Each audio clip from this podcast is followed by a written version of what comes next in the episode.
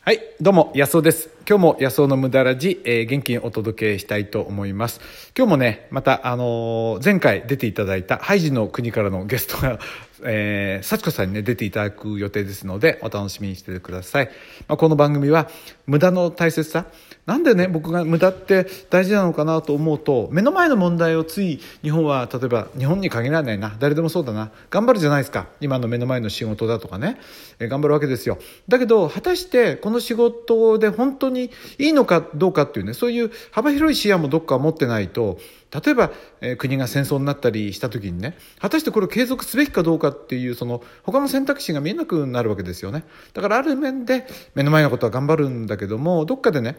それをもう一個一段高い目で見るようなそういうのはね無駄な思考とかしてないと無理じゃないかなと思ってまあそんなことでね結構真面目な意味で僕もねあの無駄の大切さってことあれこれ言ってるんですけどねだから学校時代はねしょっちゅう余計なことを考えてましたね学校の先生の話聞きながらねなんでこのおじさんはこんなつまんない話ししてんだろうとかずっと思ってましたけど。はい。ということで、えー、幸子さんに登場していただきたいと思います。お楽しみに。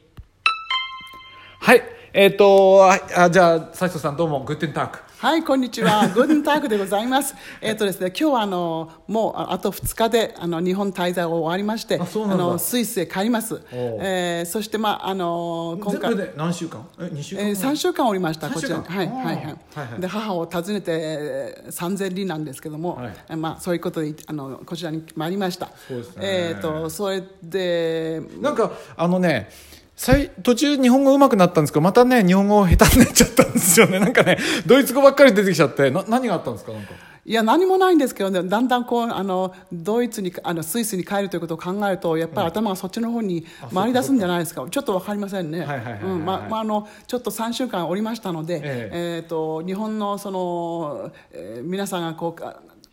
すごく忙しく生活なさってるのを見ましてね、やっぱりこちらもちょっと疲れたのかなという気もしますね。もっとスイスの方がゆっくりな感じですかそう時間的にはゆっくりと流れてますからね、おうーんうん、でこちらはほらあのーと、えーラッシュアワーとか、そういうのもすごいですよねこれあーたくさんの人でねでまた皆さんあのあの iPhone なんかいじくって、そうだね。え、大人変です口よってスイスって。はいそうそう、今はですどねろ700万人おります700万人であの九州ぐらいの大きさなんですよ、うんうんうん皆さんあのスイスはどのくらいの大きさかおあの考えたことおありでしょうかこか前はね、僕知らなかった。最近はね、実はちょっと調べて、あ、九州ぐらいかな、みたいなのはね、わ分かってたけど、さ前はね、埼玉県ぐらいかな、なんて思ったことも、なんかすごくちっちゃく思うじゃないそうなんですよね、でも埼玉県よりは大きいですね、ねでも今はね、ちょっとあの増えてます、なぜかと言いますとね、えっと難民がやっぱりあー多くなりまして、まあ、でも、えースイスはち永世中立国で、あの難民はなるべく入れないという、入れたくないんですよ、はっきりしあーて、いろいろ問題が出てきますからね、うんまあ、でその、えードイツの方はたくさん入ってますけども、まあ、あの一応おおうんと、ユーロの国ではありませんので。うんそうだよねんそうそうだからあのまあけ結構それで厳しい検査でねおでばなんか難民の方もねなんかあ入国厳しいんだ。あ厳しいですよもちろん、それとね難民さんたちの方があんまりそのスイスということにあんまり興味がないというか、そこで暮らせるのかどうかと皆さん考えたことなんあー厳しそうだねなんかねうないんですよだからねあの南の方からアフリカの方からやってきてもですね、あのスイスを通り越して、あのドイツの方に行っちゃうんですよ、うんだから私たちにとってはいいんですけどもね、でもあのやっぱりもう結構小さな町にでも入ってきてますあーで私たちのあのあ私の住んでるところ違法で違法じゃ違法じゃなく違て法じゃダダメですようんうん違法だったら捕まったらもう怖いですよ、うんうんうんうん厳しいね。日本みたいにとは違うね。そうなんですよ、それであのイタリアの方イタリアとスイスの国境からもね、あのもう数年前までは汽車でどんどんどんどん入ってきましてね、でそこで、あの警官がもうすごいあのコントロールするわけですよ。けあのスイスの警官って怖そうじゃないですかなんかそうですね怖いですよ、ちゃんとした、もうやっぱり、あのこの間、日本の厳しそうんそうそうそう日本の放送で、あの日本にも本当にいやあの素晴らしい警官がいらっしゃるんですけども、本当に人間的なことからこの犯罪人でも何でもねあの扱っていくと、それは素晴らしいと思いましたけども、あのヨーロッパとまた違い、ヨーロッパはまた違いまして、えー何かっていうと、すぐピストルですから。 すご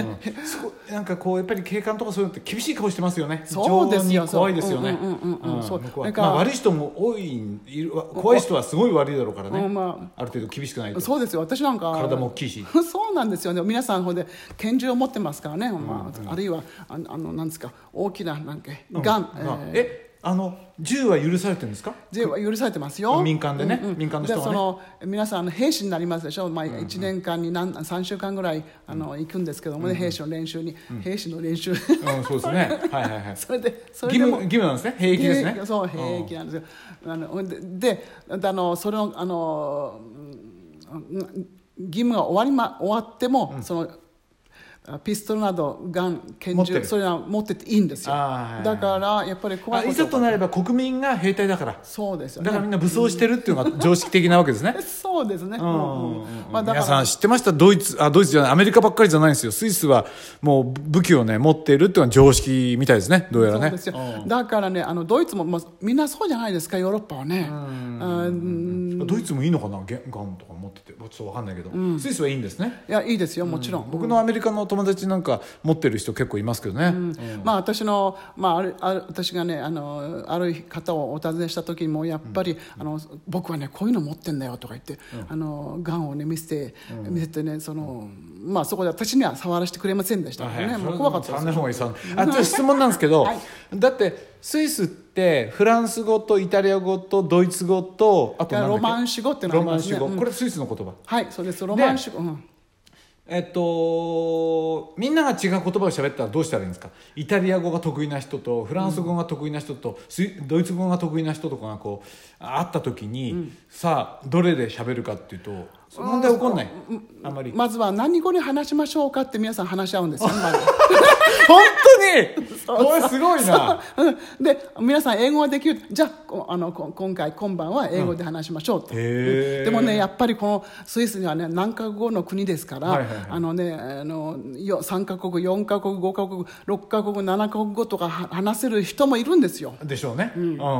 なんかねベルギーとかそういう人い、それからあの銀行に勤めてる人たちなんかはもう何カ国もペラペラでなくてはいけないしあーそっかそっかまあ、そこはあの大きなメリットなんですけどね、スイスの銀行とまかあそういうのはね、そうしたら武器でもありますよねそうですの力でもありますよねそうそうそうそう言葉が操れるっていうのはね、へえ私のねあの隣人のドイツ人の方いらおられるんですけども女性ねそれでその方は結構ね他の方イタリア語も話すのかな、で今度また昔はね一緒に彼氏と一緒にイタリア語イタリア行っていろんなもう僻地に行って、いろんな美味しいもの食べてきたのよでもそういうのはね私がねイタリア語をよく話せるからなのよって、もう自慢しているんですよ。うんでもそりゃそうだよね、うんそりゃそうだと思うなやっぱり言葉が言葉ってやっぱりね力ですよ言葉があるっていうのは、うん、そうですね、うんうんうん、そうすると怖さがなくあのどこ行ってもね怖さがなくなるんですよね、うんそれと言まああ葉るで、程度はね言葉で安全そうかどうかが分かるじゃないですかある程度さそうそれであの大丈夫そうな人かとかそうそうそう相手がね相手の知性も分かる何を考えてそうですよね相手の知性が分かるからね、うんだから昔の武力の時代だったらね、はいほらあの殴っちゃっても別に犯罪にならなくってあの、うんね、殺しちゃった方が勝ちだっていう さ原始時代だったら、これはやっぱり筋肉の力が強いけど、やっぱりふ普段の生活だったらやっぱり言葉っていうものがあるっていうのはすごい力ですよね。そうですようねんだから皆さんねあの来年ほら、うん、とオリンピックが日本でありますでしょ、はいはいだまあ、結構ものすごいねあの外人あの外国人が入ってくると思うんですよねだから楽しみにしててください、まあでも気をつけてくださいね、まあ、どどんな外国人が入ってるか、入ってくるか分かりませんし何を持ってるか分からない、そこでどのようにあのこちらの日本の警察が対応できるかもねちょっと、うーね本当にわかんないよねわからないところもあるのであの一応でもねおあまあの英語ぐらいはね、あの皆さんこう日常的な少しあの会話を、えーしていかいくことができれば、まあそれにはね、もう民泊おすすめあそうですか民泊だってそうですねこういっぱい来て、はいはいほいで楽しくおしゃべりしてるうち英語の練習になっちゃうもんそうそうそうそうお金もいただきながらね本当にいいですよねあとね友達作るの、